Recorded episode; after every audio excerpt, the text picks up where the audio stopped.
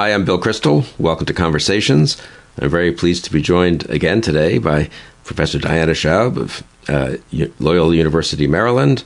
Um, we've discussed Frederick Douglass, we've discussed Booker T. Washington, we've discussed Abraham Lincoln's uh, Lyceum speech and Gettysburg Address. And today we're going to discuss the second inaugural. So, real little our own little course in American in the highlights of American political thought, and they are really the highlights, aren't they? Uh, they are, and uh, second inaugural is the culmination. Okay, good. Well, this is this is putting the pressure on today, but that's that's okay. Uh, Diana has uh, written widely on American uh, American political thought, but excellent book on Montesquieu, and focusing on the Persian letters and on liberalism. And so it's a real pleasure to have have you with me again today, Diana. And uh, let's discuss the second inaugural, which is a little longer than the Gettysburg Address, but short enough. I think that we can just go through it textually, and it's there's a ton of riches, I think, in this speech when read when read carefully. So. Yes, so so everyone should get their text out. Right, you, are you can not allowed text. to come to class if you don't have your text with you. We'll go. We'll we'll read it maybe in uh, as well, but you should have the text, and certainly when you want to go back to it afterwards and ponder these things more deeply and correct uh, whatever bad interpretations we offer, there Diana offers, then you can you want to be able to look to look at the text. I, do you want to set it in any context at all, or it's sort of self-explanatory? But uh, yeah, I mean, maybe just to mention that this is the first second inaugural in 32 years uh, hmm. since since Jackson, so that's that's significant.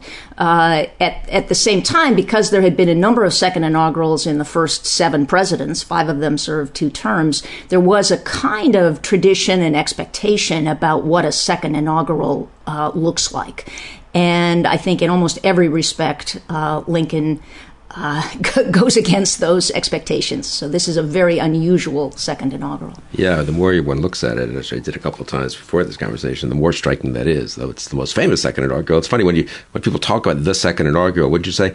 You can just say that, and people assume it's Lincoln's. It's the only one that really has a sort of stands as the second inaugural, which is itself, I suppose, revealing of of something. And so he gives it, and it's it's the war is ending but not over just almost context. over four to five weeks away so it's pretty clear what the trajectory is uh, but there will actually be 25000 more uh, you know dead and wounded in those four to five weeks but yeah it is wrapping up uh, the outcome i think is clear by this point Okay, so do you want to read the first? And it's well, it's four paragraphs, I think, and uh, one of which the third is much the longest, and has the famous discussion of the Bible and God and so forth. But let's go through it paragraph yeah. by paragraph.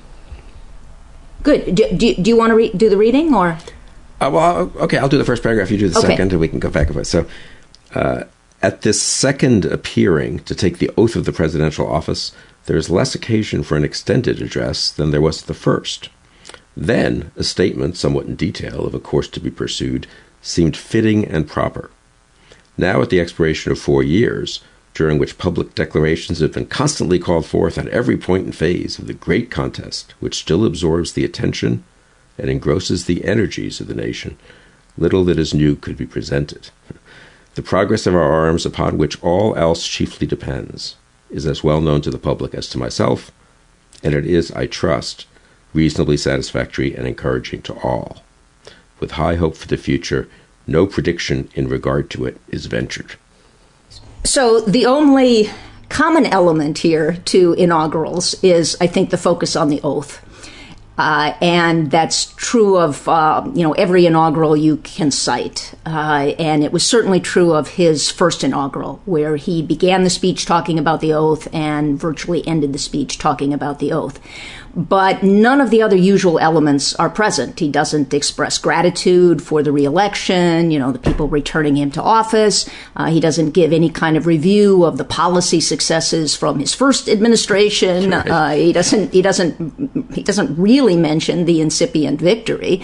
Um, and uh, he makes no sketch of future plans. Uh, and of course, the expectation of the audience uh, would have been that Lincoln would lay out the plans for Reconstruction. Uh, that's what was on everyone's mind, and he doesn't. Uh, he doesn't do that. So somehow, what he does in this speech is a necessary, perhaps prerequisite to laying out the plans for Reconstruction, which he never, of course, fully gets a chance to do. But yeah, I think so. I mean, we do get that very last public address from him, where he will say more about the actual concrete plans for reinstituting the, uh, you know, the national authority. Uh, but yeah, in this speech, he is doing something different, and I think it really is a kind of.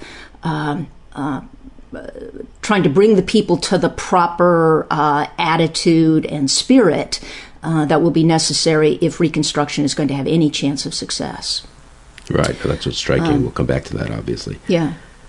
Uh, you point out so in the oh I don't think I mentioned yeah. your book so I have the ah. advantage of having read Diana already on, and it's her forthcoming book we're speaking in October I think it's out in November uh, out in November this is yeah sort Lincoln's of advanced speeches, advanced but we'll, copy we'll, but this will be a freestanding conversation which maybe it'll, maybe it'll be go on go beyond something you say in the book I don't know um, there is always more to discover there is. It's really there honestly striking. is. So let's just so. Yeah. I mean, uh, it looks back to the first inaugural, but in a very oblique. I mean, that that does seem to be striking. How much he wants to frame it somehow. There were these four years, and that period is kind of over. And now we're moving to something else, right? Yeah, there is this time compression. Uh, so the first two paragraphs sort of go back and forth between March 4 1865, right, the second appearing to take the oath, and March 4, 1861, the first appearing to take the oath.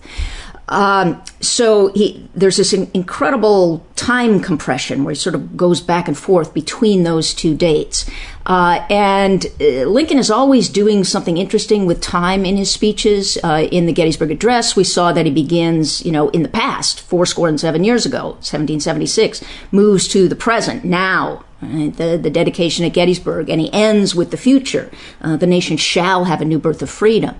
Uh, here, in a way, the movement is the reverse of that. He begins in the present and then the very near past, 1861. He has quite a bit to say about 1861. Uh, and then, towards the end of the speech, he goes back into the remote past. We'll, we'll get there, but he actually brings up the date of 1619, uh, the origins of slavery uh, in the United States. And then, at, and then uh, at almost the very end, he goes back even further than that to 3,000 years ago.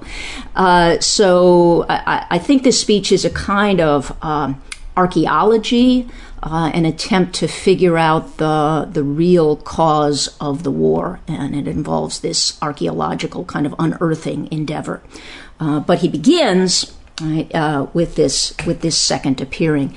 Uh, I, I, think we need to say something just about the oddity of that formulation. Um, many commentators have noted the absence of any kind of gloating or glorying uh, in this in this speech. And I think the clearest indication of that is the way in which Lincoln suppresses himself. He, he, just presses himself out of view. And he does that grammatically. Uh, and it, it is sometimes at the cost, actually, of, of proper grammar. Uh, you can see it in the final sentence of the first paragraph. With high hope for the future, I make no prediction. Uh, I mean, that is actually a dangling modifier. No prediction cannot have high hope for the future.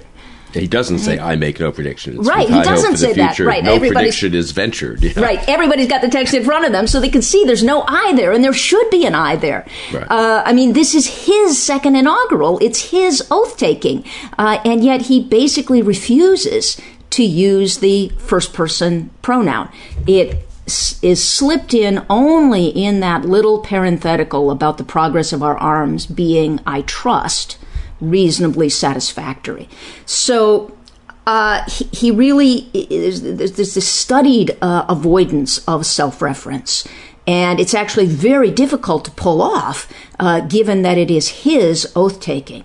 Right? Even in that first sentence, you might have expected him to say, At this second appearing to take the oath of the presidential office, I find that there is less occasion for an extended address. It also leads to the passive voice, which is we all i'm sure you tell your students avoid yeah. the passive voice you know and it's a very passive voice first paragraph you know? lincoln does it all the time uh, to great to great effect uh, so I think this is already an, an, indication that there is something very unique and odd going on in this speech. And his initial focus is actually on the difference in length between the first inaugural and the second inaugural. Right? He's saying, I'm going to speak very briefly. He's alerting people to that. Uh, he says in 1861, uh, you know, Fuller's speech was fitting and proper. Now, this is also uh, uh I think terrific, shows his care. There are only two places in his writings where he uses the phrase fitting and proper. First time is in the Gettysburg Address when he says that the dedication of the cemetery is altogether fitting and proper. Uh, and then here, in speaking of the first inaugural, he says that longer speech was fitting and proper. So, in, in fact, what I think he has done is he has managed to link the three major presidential addresses together. Uh, so he's linked the first inaugural and the second inaugural by this comment about the, the, the, length of the speeches. And then he's put in these phrases from the Gettysburg Address, fitting and proper, and then also the use of little that is new could be presented. It's a kind of echo of the world will little note nor long remember, uh, also from Gettysburg. Uh, so he's uh, uh, he, he's doing the same thing that he did in Gettysburg, where he's kind of uh, depreciating speech in relation to deed.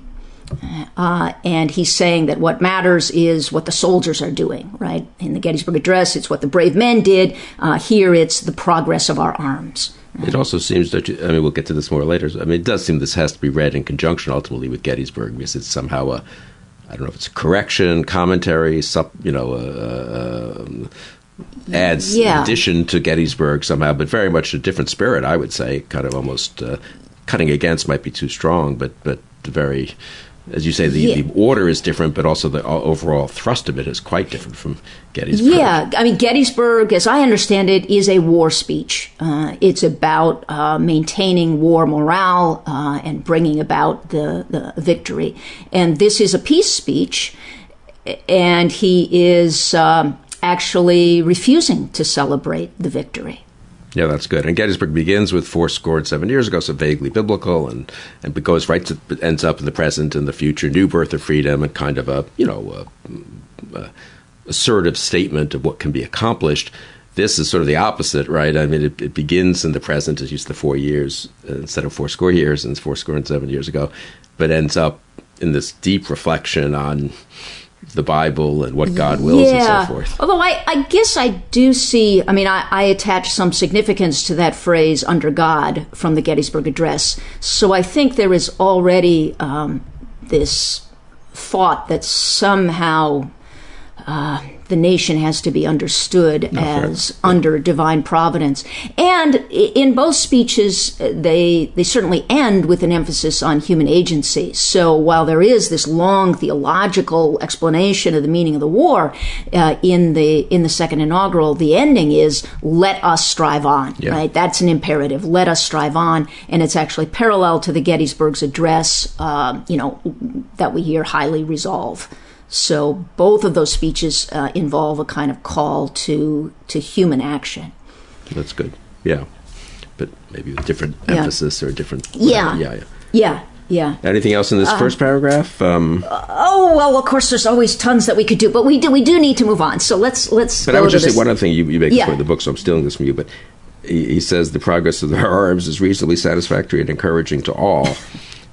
But who is that all? Presumably, the, the our, our friends in the yeah. South are not encouraged by this. So, but it, it's the beginning of a repeated use of all, which you can talk about more when we get to the next paragraph, I guess. Yeah, right? yeah. I mean, it's maybe just worth saying uh, all is the most uh, frequently used uh, word in the speech. Uh, it occurs ten times, and um, it, it, you're right that the uh, who, who is included within the all shifts as the speech unfolds. So in the first reference to all, it is only the Unionists.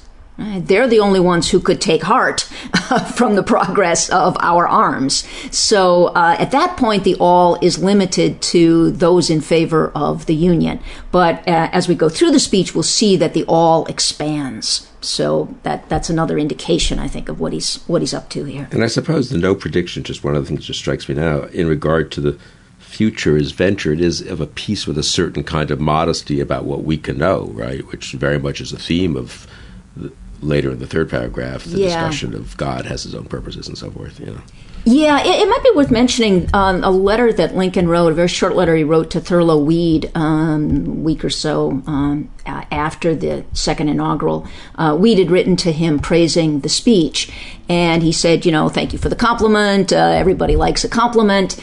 Uh, and then um, he uh, points out that uh, he thinks the speech was not immediately popular.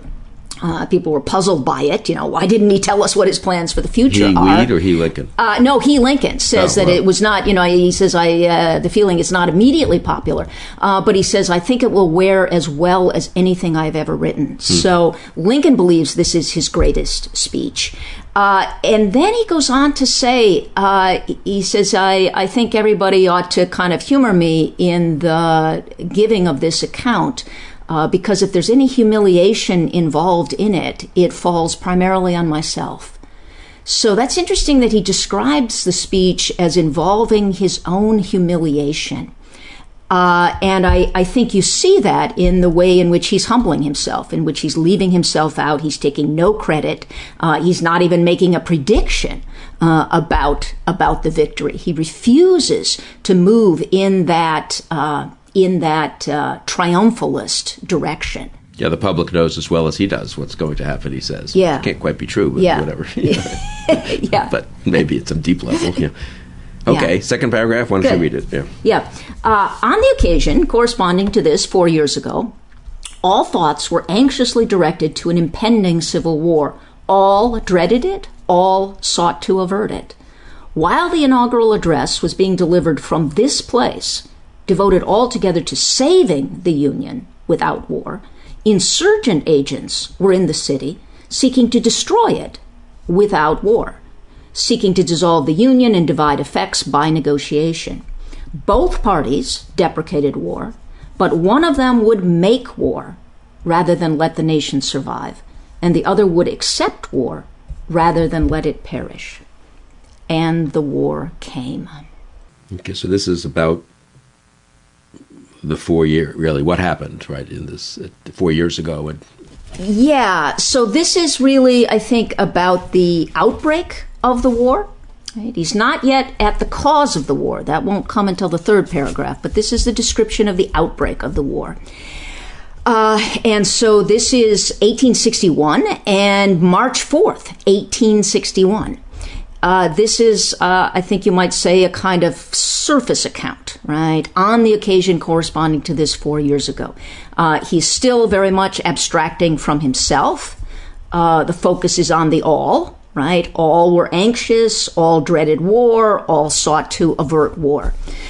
Uh, but the all has now expanded to include the insurgent agents right? Those who were in the city on that day, you know, presumably just a handful of, uh, of people uh, who were trying to carry out these uh, negotiations that would give the South what it wanted, uh, would, would uh, allow for secession without war. Um, so I mean, I, I, again, it's a really remarkable account. He he says there are there were two parties. Right? Um, and they were operating from this place and the city. So he's really localizing the conflict in Washington, D.C.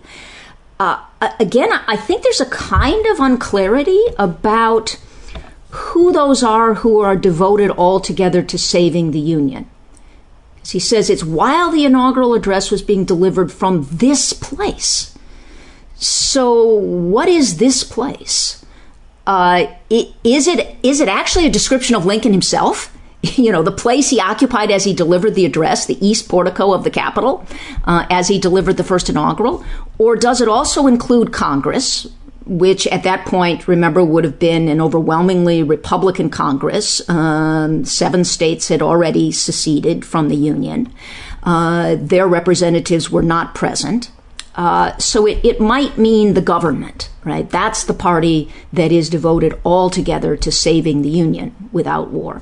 Uh, and then you have this handful of insurgent agents. Uh, then I think there's a kind of expansion when he moves to both parties. One of them would make war rather than let the nation survive. So that's no longer just the insurgent agents right? But that's the party that has sent those insurgent agents uh, to conduct those uh, that attempt at, uh, at, at peace negotiations. And at this point, though, Lincoln doesn't make stress this, and these insurgent agents were not like a random few people who would showed up, you know, to cause trouble. They were, uh, were saw themselves as working for states of the Union that had yes, already uh, separated yes. and, and, announced a confederacy. And Lincoln sort of, uh, you know, uh, doesn't stress that fact that we're already right. Yeah, so he doesn't draw attention to the states or the seceded states. Right? It's these insurgent agents, and then it's this expansion to both parties, right? Those who would make war. Um, so I think by the end of the paragraph, you have the two parties. You have the party that's set on the extinction of the nation, and you have the party that's set on the preservation of the nation. Um, and as I see it, four points emerge here. No one wanted war, right? So there were no belligerents. Uh, there were no warmongers. Right? Nobody wanted war. Uh, second, the, the conflict was over the Union uh, whether the Union would be destroyed or saved. Right? He puts those words in italics saving the Union or destroying it. Uh, third, the war was a consequence of human actions and human choices. Uh, both parties valued something more than they valued avoiding war. They wanted to avoid war, but they valued something else more. Uh, and then fourth, uh, the, you know, the war can't be understood as a mistake or an accident. Uh, the, the war had a logic, and the war came. Right? That's somehow the logic of events, based on these uh, human human choices. So this this I think is an altogether human account right, of the uh, emergence of the war, of the outbreak of the war. Yeah, that's what struck me. The first two paragraphs of the speech that is so famous for its later discussion of uh, mysteries of uh, the Almighty and uh, the biblical yeah. quotes and so forth. Uh, the first two paragraphs are entirely uh, not only just secular, but kind of narrow. I would say limited. I mean, very much four years ago, and then they're yeah. you know, and uh, not not totally separate from from that and yeah, he's also pressing out of view parties that might have been thought to have played a role in the outbreak of the war, like the abolitionists. Right. Right. Here it's just the, the, the, government, those devoted to saving the Union, and uh, the insurgent agents, and then those behind the insurgent agents. And you sort of think at the end of this two paragraphs, I would say, if you just read those two and didn't know what was coming next, after and the war came, which is the last sentence of the second paragraph, obviously, okay, now he's going to say something about the war, presumably. I mean, you know, and this is it was rough, and it was yeah. we we so honor the sacrifices, a little of the Gettysburg stuff, and and you know, yeah. if you wanted to be nice, you could honor those on both sides who thought they were doing the right thing, but. There's a very abrupt switch that after and the war came. Yeah, uh, and I, I think then to uh, the inquiry into a deeper causation. Right? Um, uh, m- maybe one other thing about this second paragraph, and that is the the impression of equivalence uh, through the use of words like, you know, all dreaded it, and then, you know, uh, both this uh, and that. Um, it, it's an effect, I think. The impression of moral equivalence is an effect of the use of these indefinite pronouns. Uh, but we shouldn't lose sight of the fact that there is a clear moral judgment uh, being delivered of the parties. Uh, there are the Republic destroyers and there are the Republic savers, uh, those who are devoted to the salvation of the Union. So again, you get echoes of the Lyceum Address, right, where he first introduced uh, this phenomenon of the destruction of the of the Republic and the danger of that, uh, and you get echoes, uh, of course, also of the the Gettysburg Address. Um, so I think there is a clear moral judgment here. But at the same time, he is not placing sole blame on the insurgents. Right? It did take both parties uh, acting as they did for the reasons they did uh, to produce the war that neither side wanted. And no, and no mention in the first two paragraphs of slavery, slaves, uh, the enslaved, uh, the South. I mean, no proper nouns almost, except for the Union, I guess. Is that right? Um, right. So, kind of an abstract, you might say, discussion yeah. of what had happened. Yeah, doing doing that same thing that he did in the Gettysburg Address. This tremendous abstraction. Um, you know, those who are in the midst of what is happening will, I think, very quickly understand who he is talking about here. Right. But um, I, I, think it, it has to do with the the avoidance of blame or the downplaying of blame or the shifting of blame. Um, we'll see what that shifts to in the in the third paragraph. Okay, so should we get to the, the third, yes. very yeah, we the need longest to, paragraph? So say a word about that, there. and then we can go through it in sections, perhaps. Okay. Uh, it, it's maybe just worth saying something uh, about the structure here. So we've got these two opening paragraphs. Each of them is five sentences, and then you have this very, very long third paragraph. It's fifteen sentences. And uh, I think there are certain places at which he could have broken it into uh, into more paragraphs. The probably the most likely place, the sentence that everyone focuses on, the kind of fulcrum of the address, is uh, really at the halfway point. If you just do a word count in the address, the Almighty has His own purposes. Uh, if you were to split it there, you would have 10 sentences in the first half of the third paragraph and five sentences in the second half of the third paragraph. Um, but I think there's also an argument for splitting it a little bit earlier, and that's with the introduction of religion. Religion is going to become the theme of this third paragraph, and that begins uh, with the sentence, both read the same Bible and pray to the same God. So that's the moment at which religion is introduced. Uh, so you could also split the paragraph there, then you'd have, I think it's uh, seven sentences in the first half of the paragraph and eight in the second half. So if we uh, guess we could maybe why don't, why don't we read through to that? Uh, both read the same Bible. Let's let's stop there and just do those first. Okay, uh, i can do that, and uh, and just and that is also a change, as you point out in the book, a change of tense. We go from the past tense. So in that respect, the first part of this last paragraph is more feels like it's more of a continuation in some ways of those first two paragraphs. It's still focused on what happened. Uh, yeah, uh, and, and then we get to the more the present tense, both read the same Bible. Okay, so the third paragraph begins One eighth of the whole population were colored slaves, not distributed generally over the Union, but localized in the southern part of it. These slaves constituted a peculiar and powerful interest. All knew that this interest was somehow the cause of the war. To strengthen, perpetuate, and extend this interest was the object for which the insurgents would rend the Union, even by war, while the government claimed no right to do more than to restrict the territorial enlargement of it. Neither party expected for the war the magnitude or the duration which it has already attained. Neither anticipated that the cause of the conflict might cease with, or even before, the conflict itself should cease. Each looked for an easier triumph and a result less fundamental and astounding. Yeah. So I think the really remarkable thing here is the description of the slaves as belonging to the whole. Hmm. One eighth of the whole population were colored slaves. Uh, so I, I, think this is the beginning of um, racial reconciliation that he considers the slaves to be part of the whole, and in fact, they were part of the whole even while they were slaves. Right? Uh, so this is part of this uh, definition of the all. Okay, in the beginning, the all was the Unionists. In the second paragraph, it expanded to include the insurgents. Now it expands to include the slaves. Uh, he tells us a number of things about this part of the population. Their number, they were one eighth. Uh, that's a substantial amount. Uh, he mentions their color.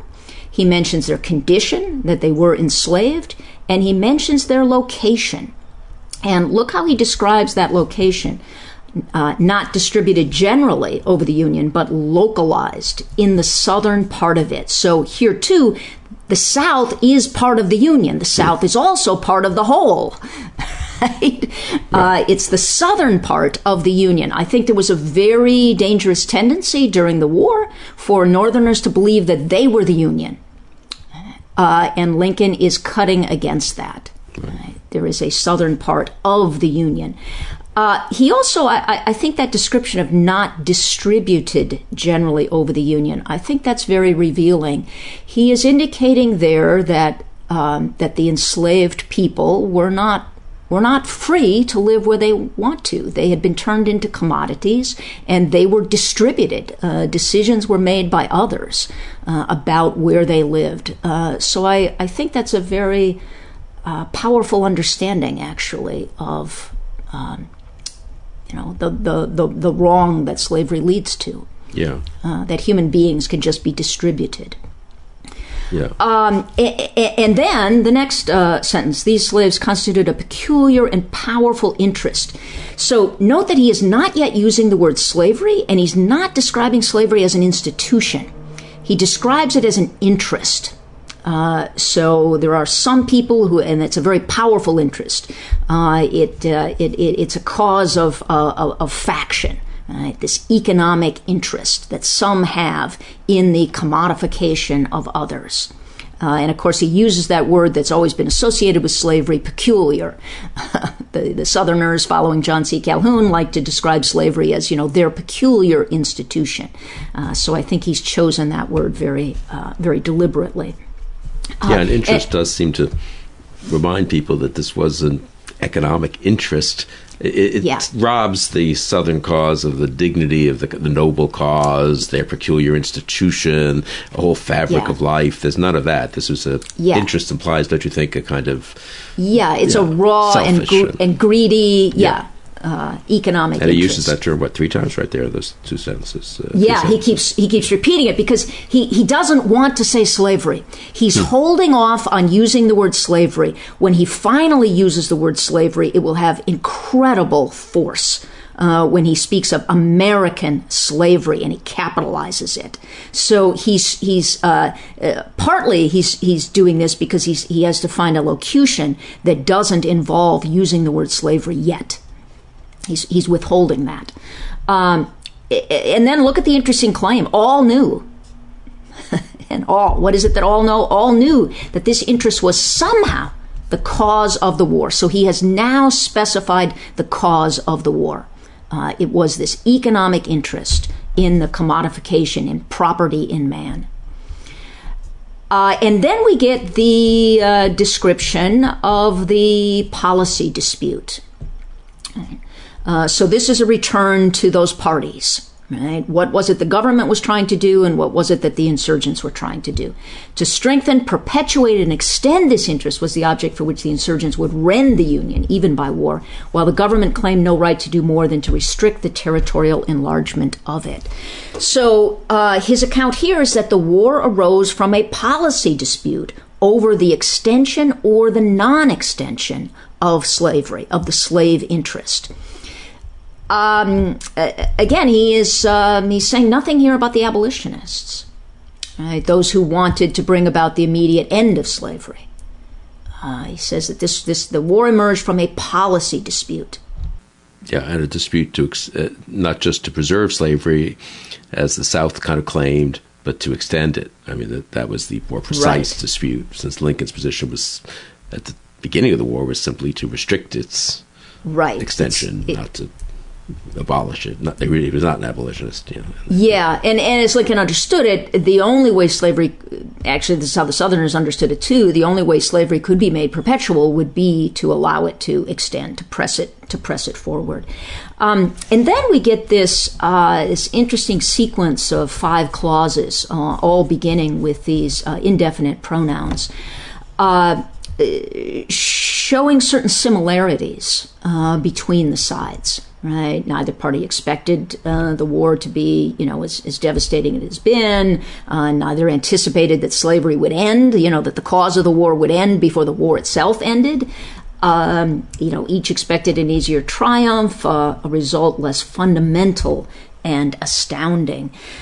Uh, so these all document the failures of foresight, I think uh, what what human beings uh, didn't uh, didn't understand, uh, what they didn't expect or anticipate.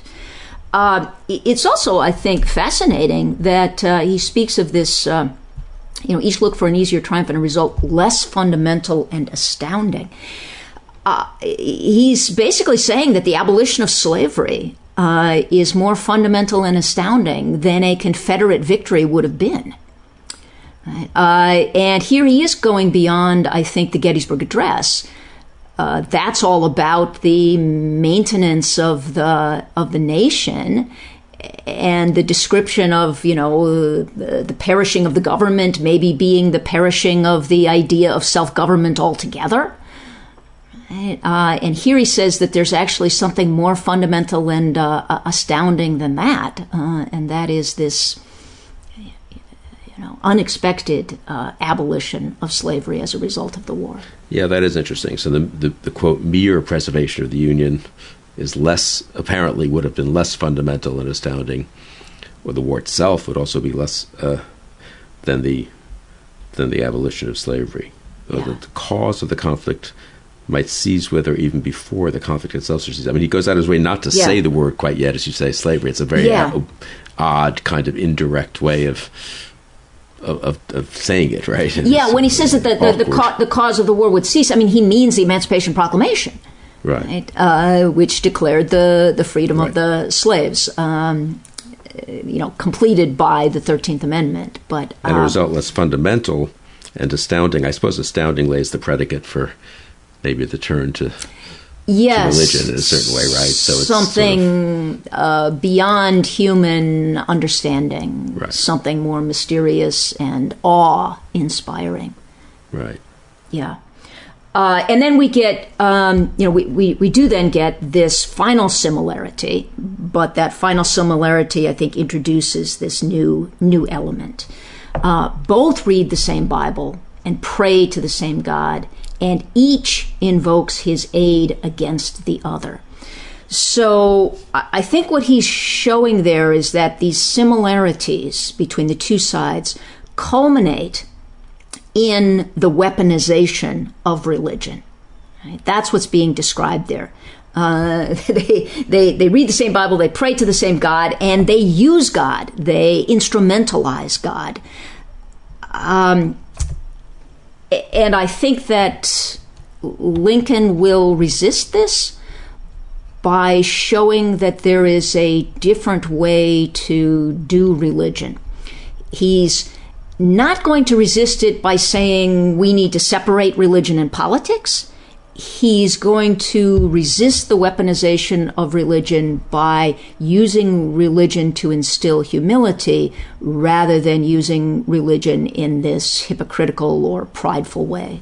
But it is striking that the first introduction, the introduction of, of the Bible and God, uh, is, in a way, the lesson of that sentence, just taken by itself, is the fact that one reads the Bible or prays to the same God does not stop people from going to horrible war against each other.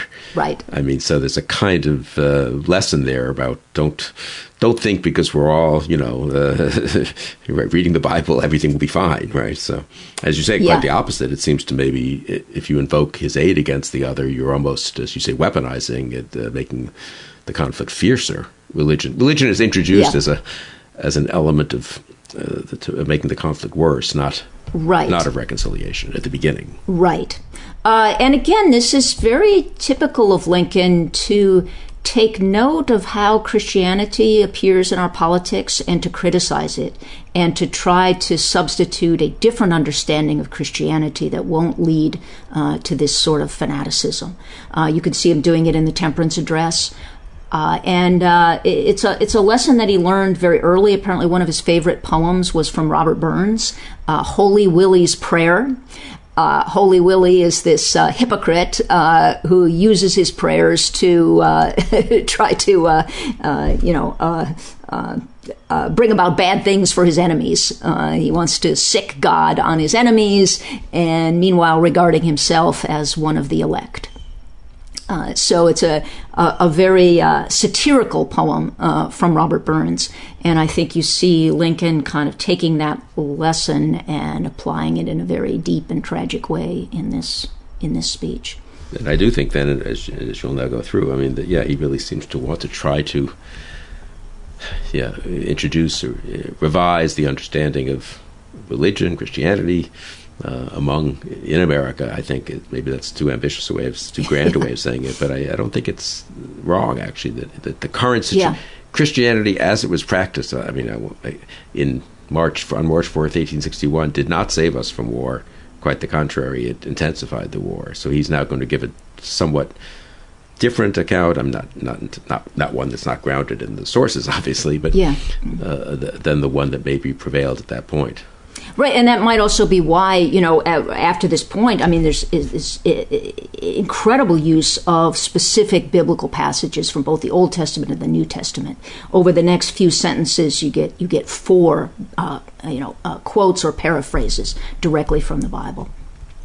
Um, and, and, and, the tense yeah. cha- and, and also in that sentence that you read, both read the same Bible and pray to the same God, and each invokes His aid. So suddenly we're not. Yeah we moved from March 4th, 1861, where he explicitly was still was still one sentence ago. Each looked for an easier triumph. Yeah. And now we're in. Now we're in the present. I'm not sure it's the, yeah, in a, the present present or maybe the perpetual present somehow. The, right. I mean, uh, so long as Christianity remains, uh, this is a political problem. You could say. Right. Which so this is really the yeah yeah the political yeah that, yeah you could say that's the, you could say that's the statement of the theological political problem right there yeah yeah, isn't it? Okay, so we did come up with something new. I did not say that in the book. okay, you know this is why this is why you get you get the big bucks here in conversations. You know, great. Okay, that, yeah, I think that's really a good true though. Okay, yeah. so keep going. All right, going. So then, yeah, let, us just do uh, just the the little. We're still not yet at the Almighty.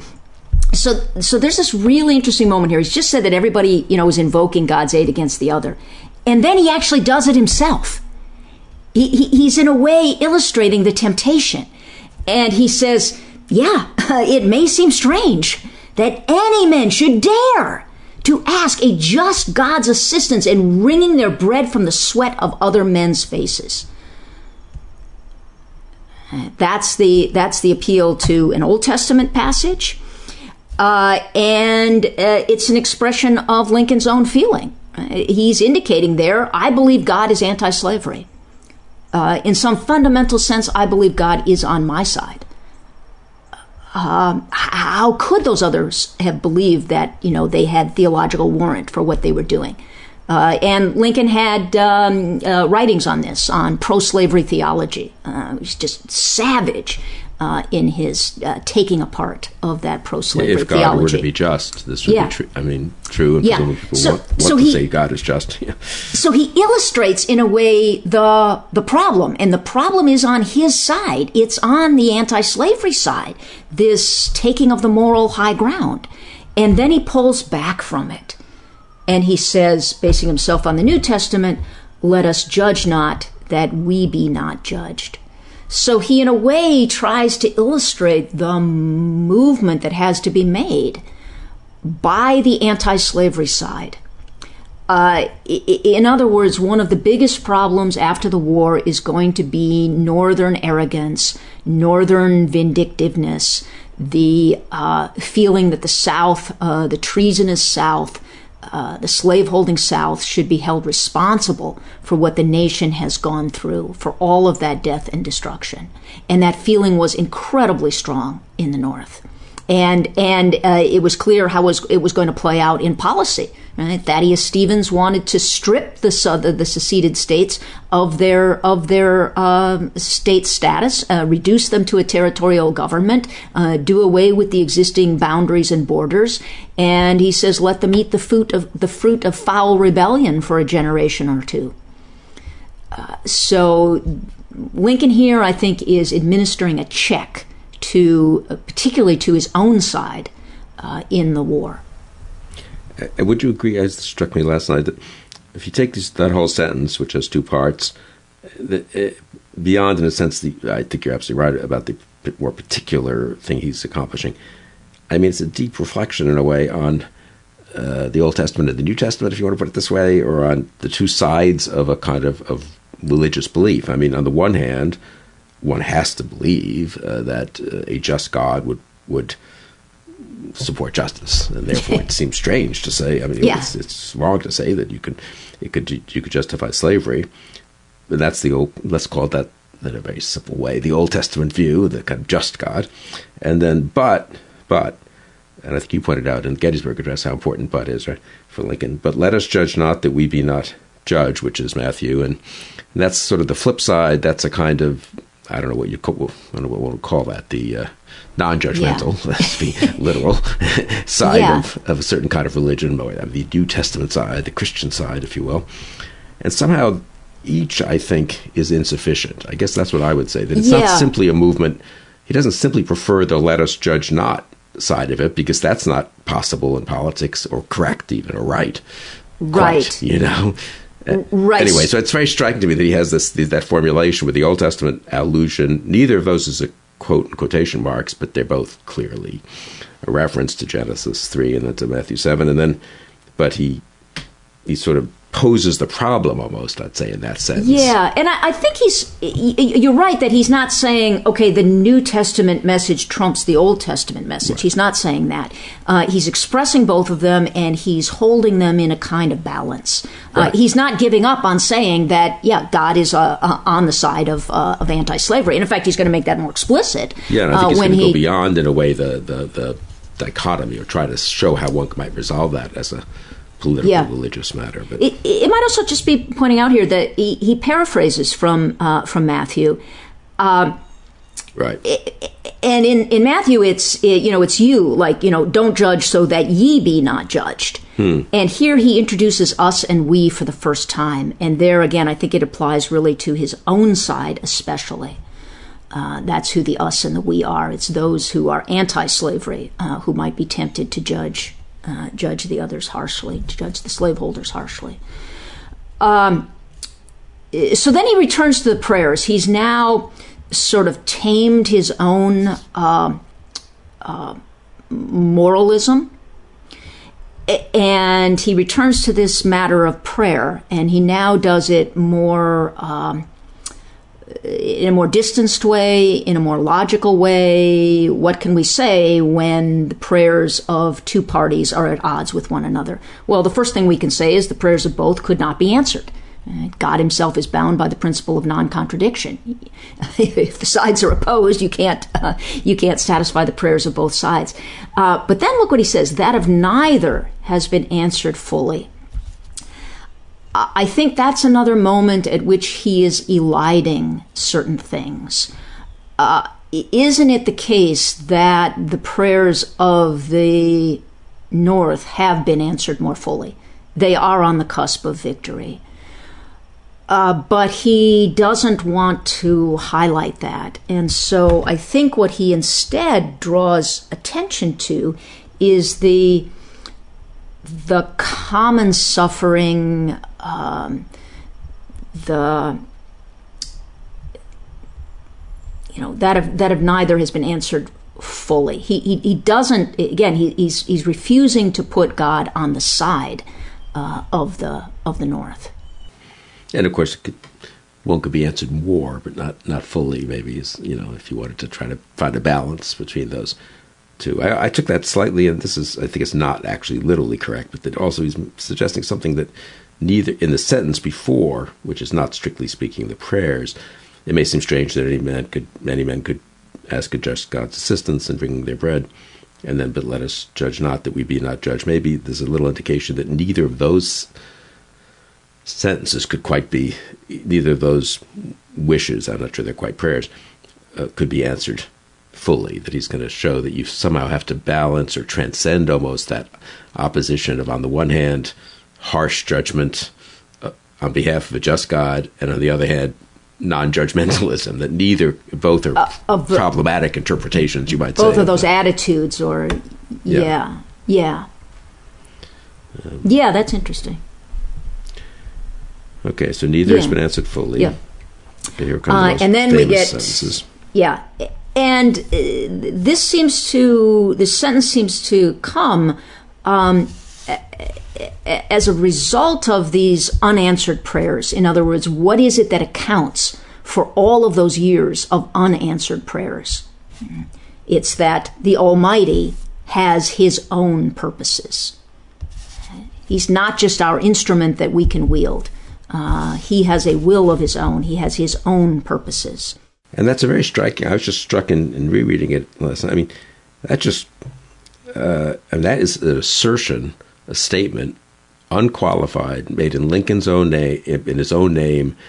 So many of the other sentences in this paragraph are "It may seem strange." Um, we hope, you know, uh, if we shall suppose, if God wills. They're kind of conditional or suggestions, leaving some ambiguity about whether that is correct or not. But this is, is an I mean, he could have said, as has been said, or as many, you know, have noted, or, you know, one has to remember that the Almighty has his own, but he just asserts that as, and that's a pretty striking assertion. I mean, it strikes me as being a little less obviously orthodox than one might think. I mean, it sounds like something, well, sure, the Bible says that all the time, though I don't know if it really does or not, but, but it's a very, if you think that through, what that implies, it's sort of, uh, well, it's a, it, it, can, I don't know, it can go in a lot of different directions. It's a very striking sentence statement for him to make in his own name. Yeah, say. we, we might think about what the alternative account would be, and he actually gives it in that letter to Thurlow Weed,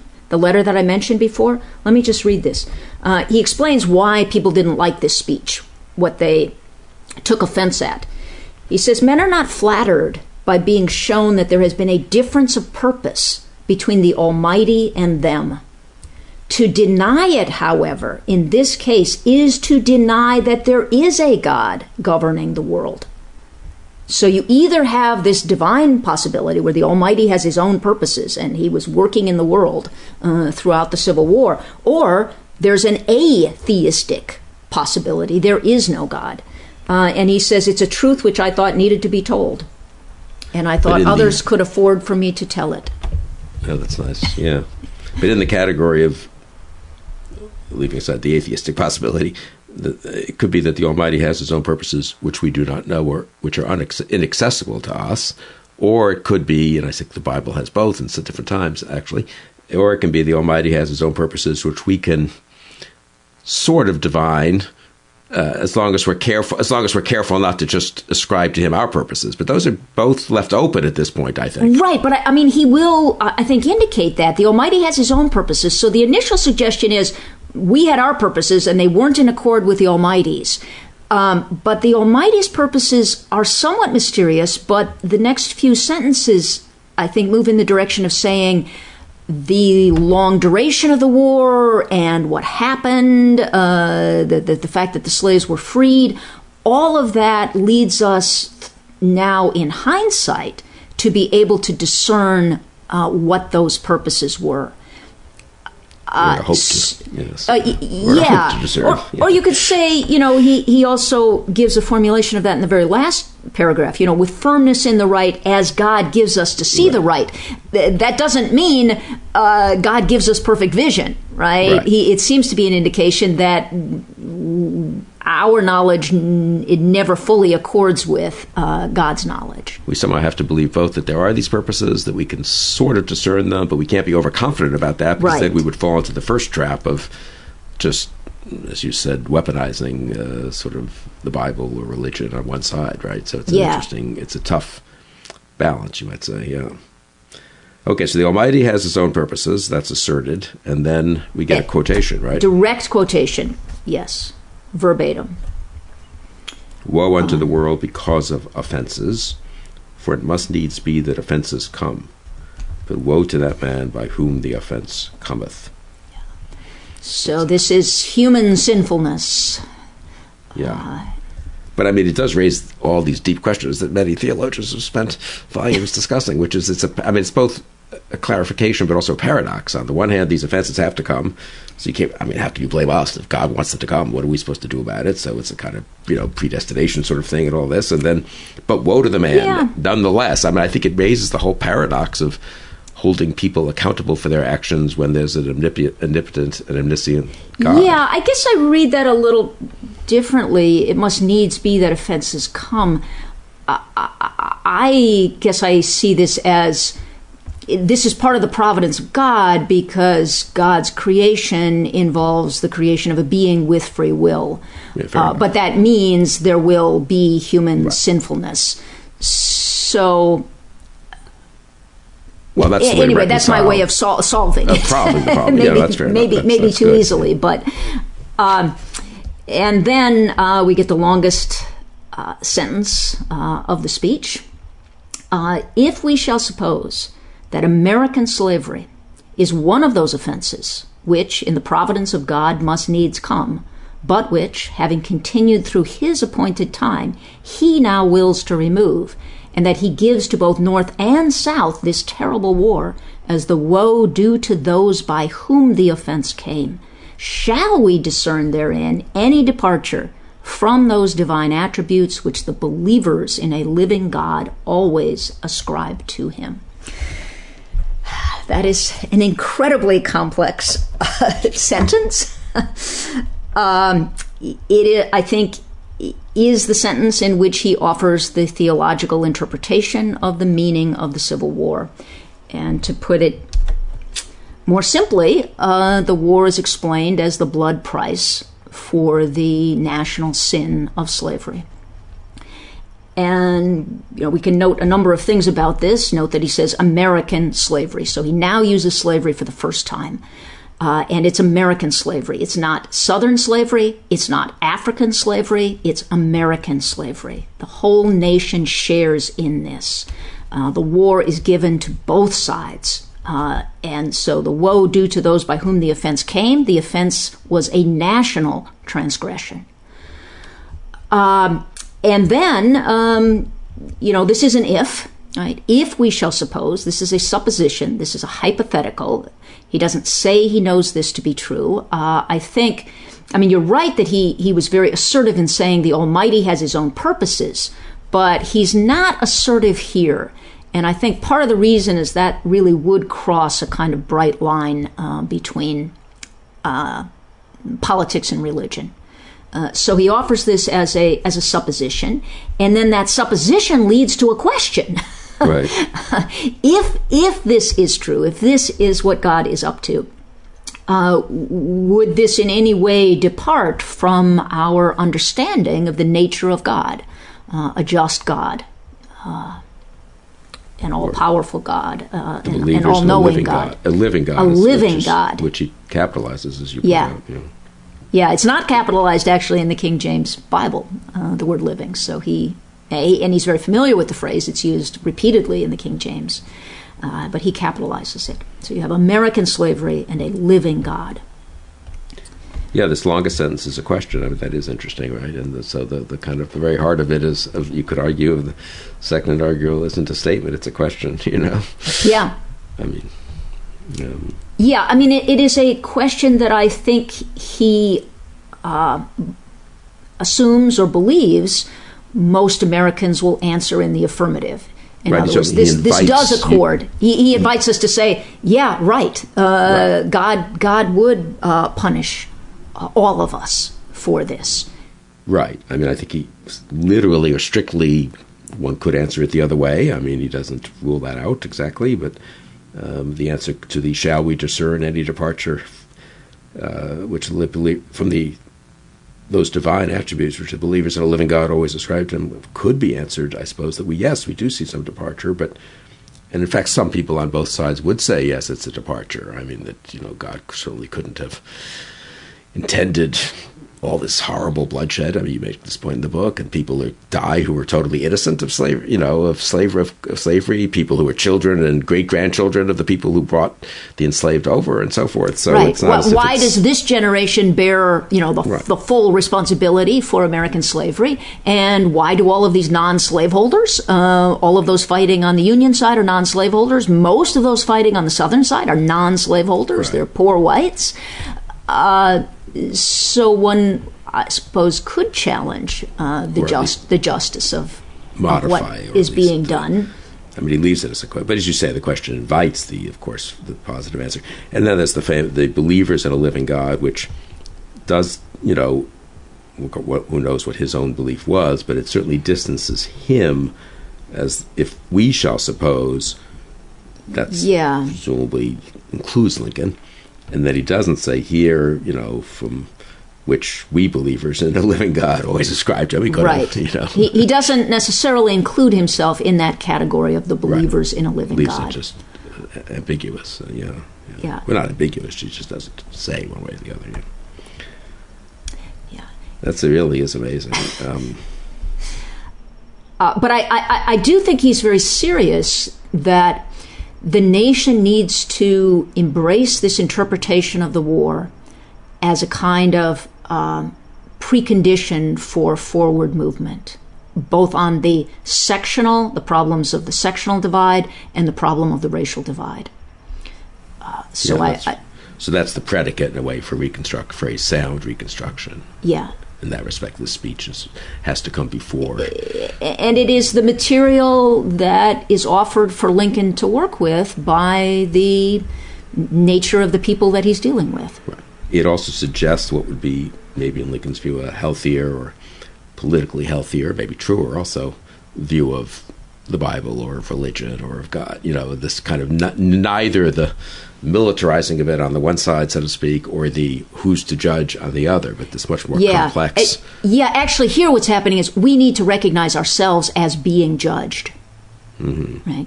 Well, we're not going to judge. We're going to recognize that we have been judged yeah, right? as a as a nation.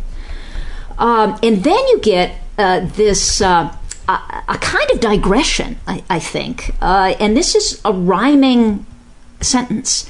I, have never really liked this sentence. I, right. find the rhyme irritating. Uh, fondly do we hope, fervently do we pray that this mighty scourge of war may speedily pass away. It, it's it's sort of eh, how do people react if if they perceive that this is what God is doing? Well, we pray for it to end. Right. So he is here back with kind of the the human perspective on this. Uh, we we just want the war to end, but uh, but I do believe that this represents a step forward. If you look at what's been done with prayer in this speech, uh, earlier the prayers were prayers against the the other side, right? Praying for their defeat, praying against other human beings. Uh, but now uh, people are conjoined in just praying for the punishment to end. If the war is understood as punishment, we, we, we plead for an end to that. So there's a kind of convergence now on a longing for divine mercy. Right. It seems like a nice expression of a, of a, of a hopefulness or prayer. Uh, on from very much from a human point of view, as you say, that God's not in that sentence. Um, uh, but then it's corrected. I feel like I mean it's uh, the last two sentences, which are often just taken as kind of flowing from each other. The final sentence of this paragraph um, cuts against that preceding sentence, right? Yes, yes, it does. Yeah, so you've got this kind of easy rhyme. Uh, you know, if only it would end, and then he insists, no. How about this? You know, it, it, it's not up to us. We've seen the fate of our prayers before. Uh, this is dependent on God's will, and if God wills that it continue, if God wills that it continue until all the wealth piled by the bondman's 250 years of unrequited toil shall be sunk, and until every drop of blood drawn with the lash shall be paid by another drawn with the sword, as was said 3,000 years ago, so still it must be said, the judgments of the Lord are true and righteous altogether. So, uh, this I think is a vision of eye for eye divine reparations. Right? The war is a scourge, and that scourge might continue uh, until it equals what was extracted by the literal scourge of the lash. Right? How much treasure must be sunk? How much blood must be shed? And the way he determines to answer that. It's a kind of accounting problem. right? The, the way he answers it is to go back 250 years to the origin date of American slavery. If you do the math, there is always math involved in, in, in every Lincoln speech. Right? Four score and seven years ago, you do the math there, you get to 1776. You do the math here, and you get to 1619 or thereabouts. You get to 1615, right? So it's 1865 minus 250 years uh, is 1615. Uh, uh, uh, Lincoln had read um, uh, early American historians uh, who talked about the significance of this date. William Grimshaw put it between the years of 1616 and 1619. So here Lincoln is saying that there is a whole century and a half of enslavement before the Revolution, before the Constitution, and all of that colonial debt, that too is part of American slavery um, you know, we've uh, spent a lot of time lately thinking about this date, 1619. We had the quadricentennial uh, of 1619 in in uh, 2019, and we also had the New York Times 1619 uh, project. Uh, the argument that I make in the book is that Lincoln's second inaugural is the original and better 1619 project. Uh, the I think, motivating uh, premise of the 1619 project uh, is that America is irredeemably racist, structurally racist, uh, 1776, 1787, 1865, all of those dates are just a uh, an extension of that original 1619 uh, uh, uh, sin right, uh, into the uh, into the American future. The folks at the 1619 Project understand even the 13th Amendment in this way. Right? The 13th Amendment was not uh, freedom for the slaves; it was the origins of the carceral state. Because an objection, because an exception was made that you know people could be uh, uh, sentenced to labor, uh, you know, if if criminally convicted. So the reason I think that Lincoln's 1619 project is better uh, is because he understands the significance of this date. He understands the wrong of American slavery, but he believes that 1776 was the antithesis of 1619. Right there, you'd go back to the Gettysburg Address to see how he understands what was accomplished uh, in 1776. The nation conceived in liberty and dedicated to equality. Uh, the Constitution in 1787 had certain pragmatic compromises, but it was anti slavery in principle. Uh, Lincoln is very sincere, I think, in arguing that the Constitution is anti slavery in principle. Uh, and so Lincoln is trying to help us understand the relationship between these significant American dates. Uh, what's going on is a uh, kind of contest uh, between slavery and freedom. And this is a contest that has been present uh, throughout American history and has now uh, achieved a, a new denouement. Uh, with the with the end uh, of American slavery through and, and and here in this speech he says this is owing to God. Yeah, and so in that it is kind of a 60, his 1619 project. It's a bit of a correction, I would say, to the maybe to Gettys to the impression one might have from Gettysburg that you know, 1776, blank slate, uh, liberty, and uh, you know, conceived yeah. liberty, and so forth, and right, and uh, now we have a new birth of freedom, and you know, and this is a little bit complicates the the narrative, the the story. Um, yeah, that's right. In other words, there is a much longer lasting legacy uh, that has to be confronted.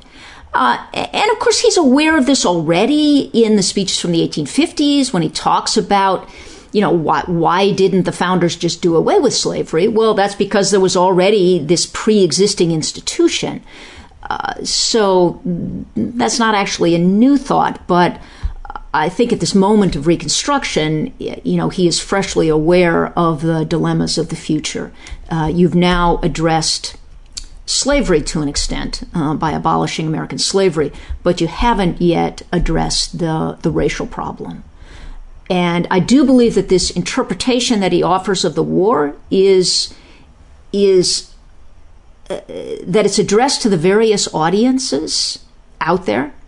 It's addressed to Northerners and their temptation, which will be towards uh, arrogance and vindictiveness towards the South.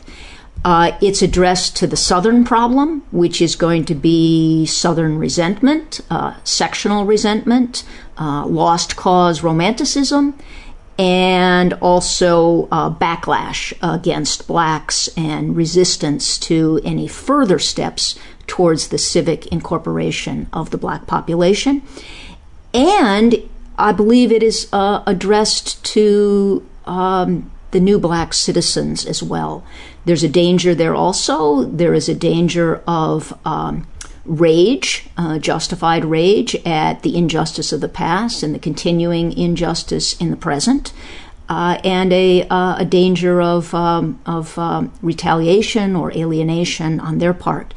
So I, I think that this interpretation gives something, um, promises something to each of those audiences, and provides a foundation on which human charity can become possible. So you can't get to that final paragraph with malice toward none, with charity for all, uh, without this kind of ground clearing interpretation of the meaning of the war. But the ground clearing, I would say, I, mean, I think that's really excellent, but it's also it's a construction of a new sort of edifice for understanding it, as you as you show, and it's a complicated. I mean, I would just say that the task he's put before himself and his successors is a complicated one. On the one hand, we have to accept that this perhaps was God's will. On the other hand, we can't be too much interested in retribution. On the hand, we can't just move on and pretend nothing right. happened and no problem here either. And in that respect, he's somewhat sympathetic to some of the 1619 project kind of uh, implications, you might say. So it's a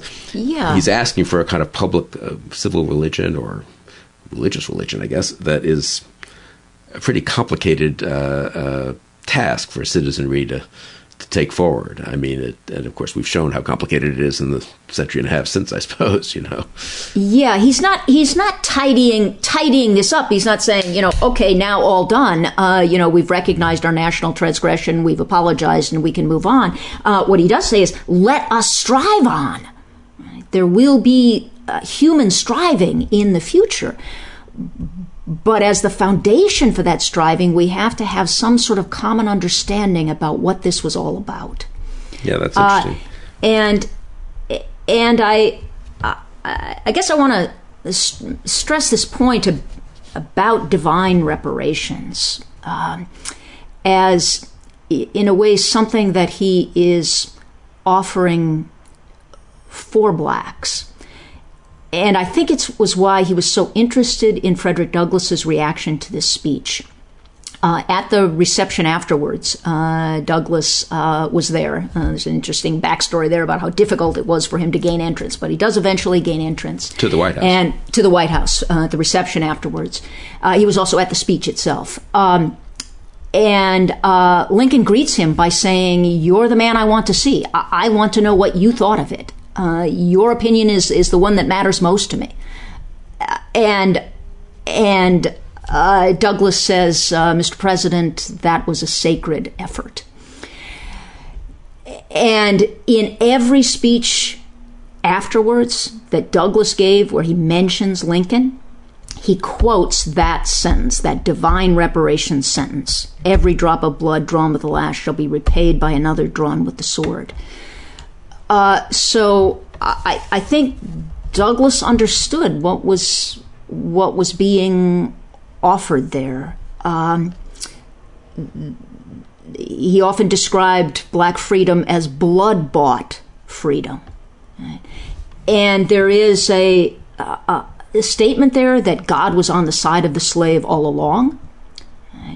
Uh, it took him a long time to vindicate the slaves. And so there's a sort of lesson about patience. Uh, there's a lesson about gratitude for freedom when it comes. And I think there is a kind of lesson ab- about mercy. So, in, in one sense, the picture is a pretty horrific one, right? Every drop of blood drawn with the lash has to be repaid with another drawn with the sword. God might do that. God would be just if he did that. And yet, the war is almost over. God is actually not going to exact that eye for an eye justice. God is merciful. And it's in a kind of recognition of that that I think Lincoln hopes that human beings will imitate that mercy, that they will find it in their hearts to be merciful also. And that is a message to everyone, but it, it's also, I think, a particular message to blacks, and that is making a very high civic demand on them. Yeah.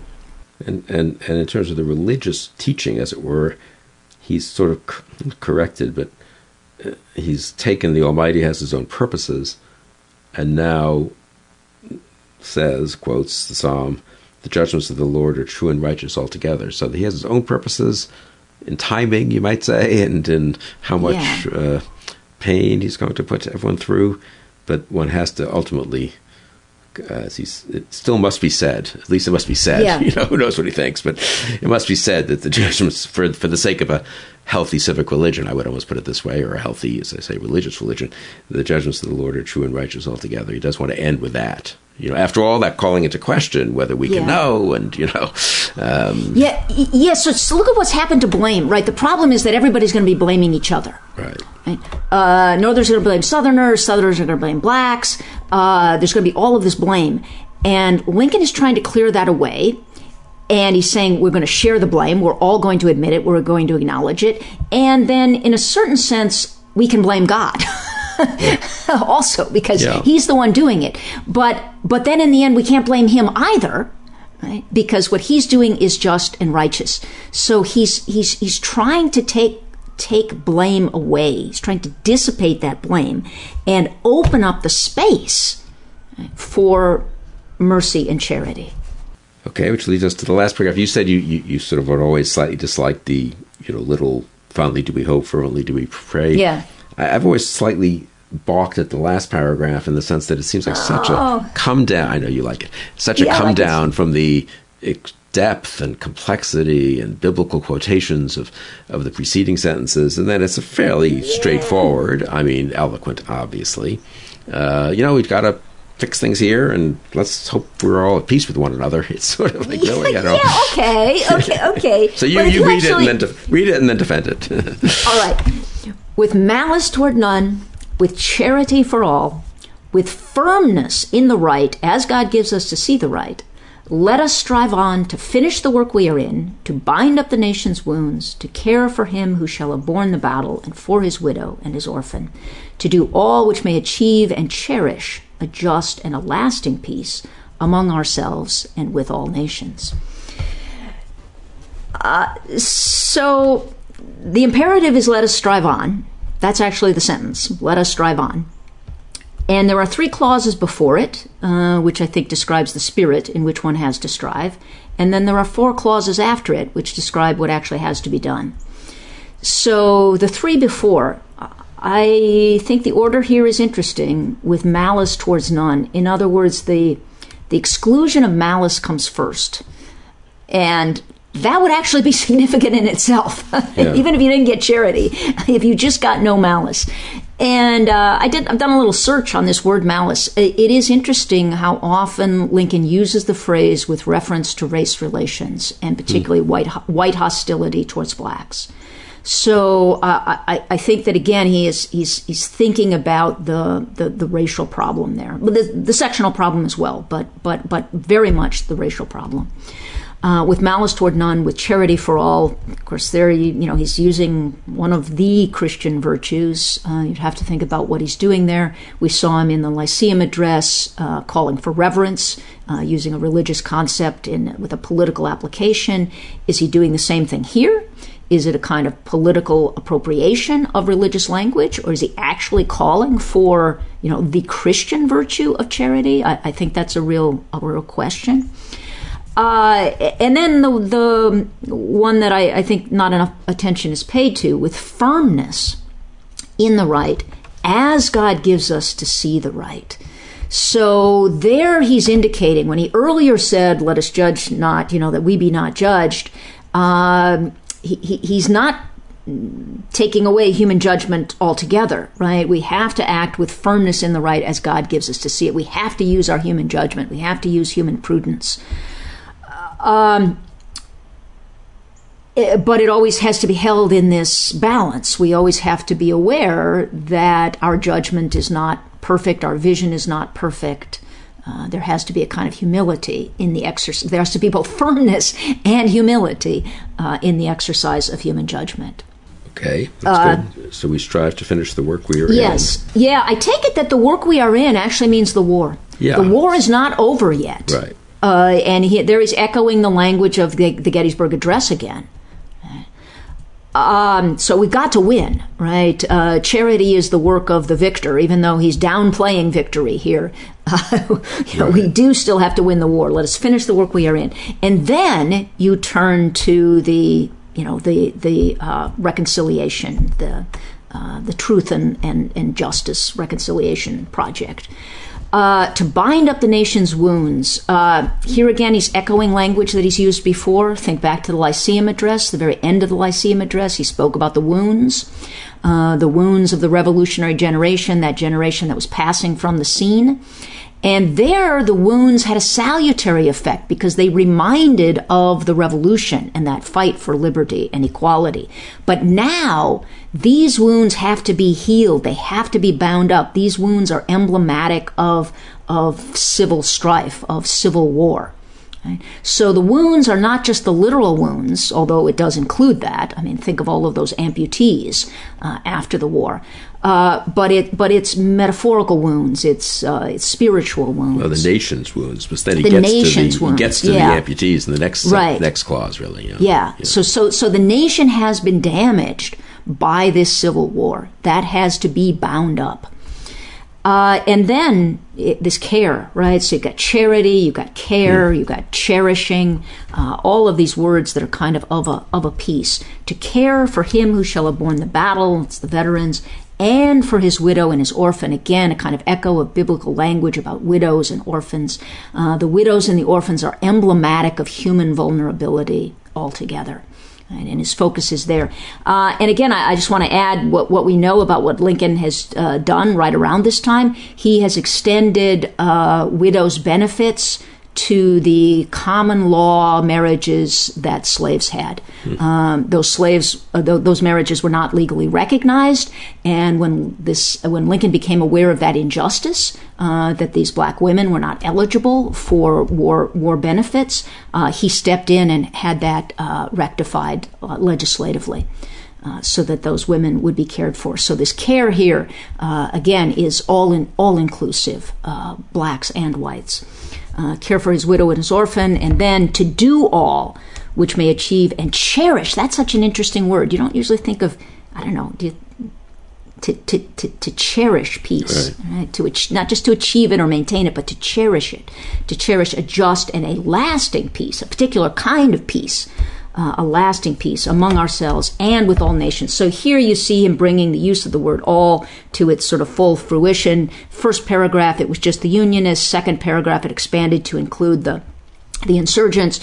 Uh, third paragraph, it expands to include the slaves and all of their uh, stolen labor. And then in the final paragraph, it's charity for all, doing all, and then all nations, that global expansion at the end, which you saw also in the Gettysburg Address, you know, so the government of, by, and for the people shall not perish from the earth. But I think, don't you think a little bit of, I was struck also by the contrast with Gettysburg, which has such a high, you know, this is the new birth of freedom, and this is the test of whether a nation so constituted, excuse me, can can survive. And then, as you say, at the end, uh, government of, well, not at the end, but government of, by, and for the people. Whereas here, there's a kind of attempt, I think, having gone to the heights of the religious question, to remind us that look in the human sphere, peace is really, you know, it's it's not the. He could have said, you know, defend freedom or you know something new birth. He could have had new birth of freedom in there, and he doesn't. I think quite conspicuously It's more. I mean, it's implied. I'd say in that third yeah. paragraph, but it's it's a somewhat uh, prosaic almost ending, you might say. You know. Well, I guess I would say transcendent, but okay. Well, just um, and lasting peace. I yeah, I mean, I, I, do think yeah. it's important that yeah, that it's not it's not peace at any cost. Yes, I agree. Um, right. It's it's a just peace and a lasting one, and maybe only a just peace can be a lasting one. Right, and maybe peace implies a little more than just non-conflict. I think you know that's true in the Jewish tradition. Certainly, shalom. You know, it's a it's a it's a higher concept yeah. than merely literal, you know, let's not go to war in the near future. So, uh, um, and in fact, he's already raised the possibility that we, I mean, uh, you know, he's he said. The wars happen, right? Wars, wars can't come, and they maybe and they the will again. Came. I mean, you know, so it's a. Uh, but I mean, I think it's it's pretty easy to see the not easy. I mean, the, the more practical political uh, American post 1865 agenda of that last paragraph, and that's how people take it correctly. I think it is. It's it, trying to think about it in context of the preceding paragraph is a little. I've always found just a little uh, hard to figure out in a sense, but um, uh, I guess just again with the binding of the wounds, yeah. which also has vague Christian right imagery, but on the other hand, it's also a fairly. I mean, it's extremely humanitarian and and and good thing to do. I'm not being. I don't want to sound, but it's not it's a more uh, civil care of our fellow citizens. It's not, you know, again, a call to greatness, if you want, you know. That's what I guess what's always struck me about the end of the second inaugural, you know. You think it's kind of great. You, you want to say it's kind of greatness. That, that's fair enough, probably. Yeah. I mean, to actually bind up the nation's wounds. Yes, I guess um, that's fair. To, to put the nation on a new footing and a new foundation. And, and, I think he has hinted at what this is going to involve, right? One eighth of the whole population. Uh, you have four million new freedmen, and they are going to need. The, what will their place be right. in the in the American polity? That that is the big question ahead. Yeah, and and so I, I think he doesn't want to just say that baldly because he has to get people in the proper spirit to confront those dilemmas ahead.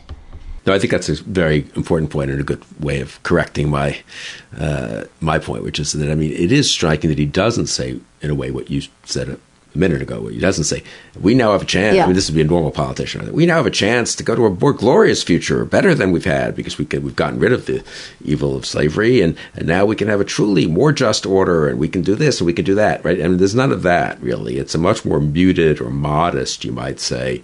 But yeah. maybe that's what you need to do this first. The binding up the wounds has to precede the construction of a better, you know, order. Yeah, and, and, we do get an indication in that final speech of what he has in mind, uh, right. Uh, particularly with respect to blacks, where he moves, moves in the direction of embracing black suffrage, uh, and also education on a non non uh, you know non segregated basis. Uh, he praises the Louisiana Constitution for moving in that direction, uh, but to do that would already set off all of these alarm bells, right, on the part of you know those who are not not on board with that. So uh, I, I, do see this as preparation, uh, but it, but it's kind of spiritual preparation, right, and slightly anti-utopian in the sense of yeah. It's not, you know, Woodrow will, world's okay, the war's over, let's have a world safe for democracy. You know, it's, I mean, he, he could have said a version of that. He sort of right. does at Gettysburg, you might almost say.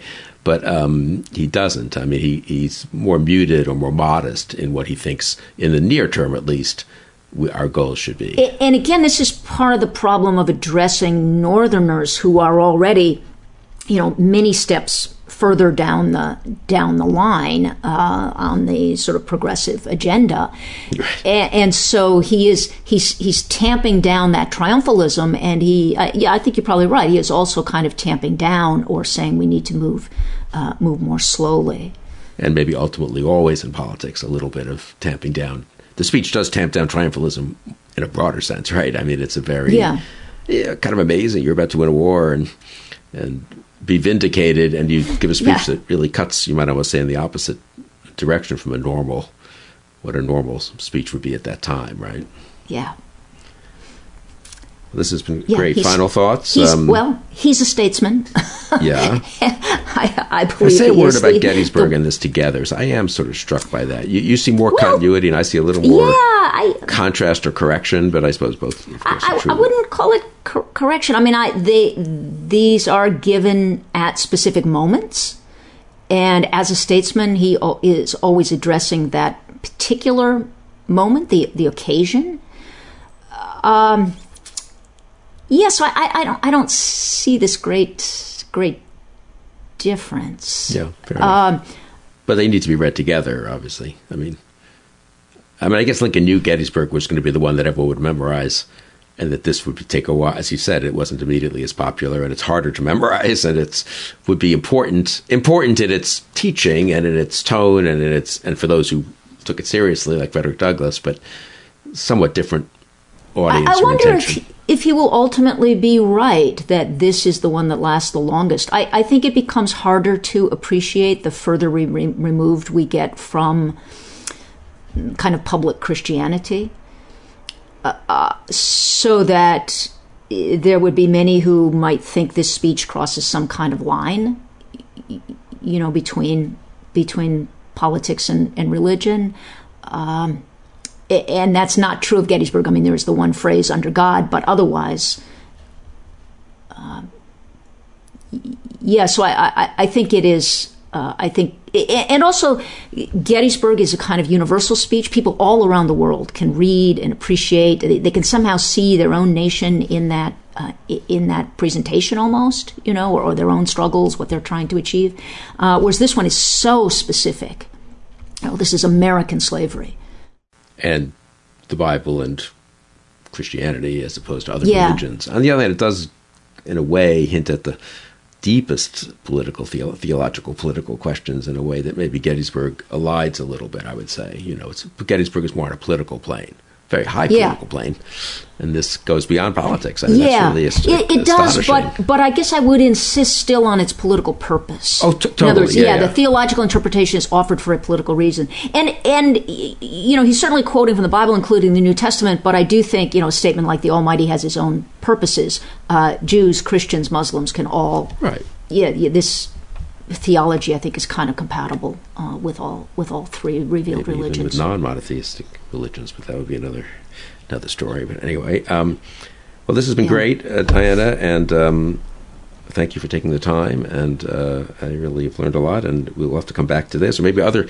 Of course, if Lincoln was capable of doing this in this speech and in Gettysburg, there are other speeches. oh, the speeches from the 1850s. Yeah, that are less yeah. famous because he wasn't yet president, yeah. or it's not quite at the same level of just uh, ability to shape the nation. But of course, he, he was capable of, yeah. of, of conveying very deep uh, thoughts about politics and democracy and so forth uh, in the yeah. on that. And I think I've heard you also discuss the speech on inventions. I think it's called and discoveries. Oh yeah, the lecture on discoveries and so inventions. We, can, we, have plenty more conversations we can have on Good. Lincoln and on and on others as well. So Diana, thank you for joining me today. Thank you. And thank you for joining us on Conversations.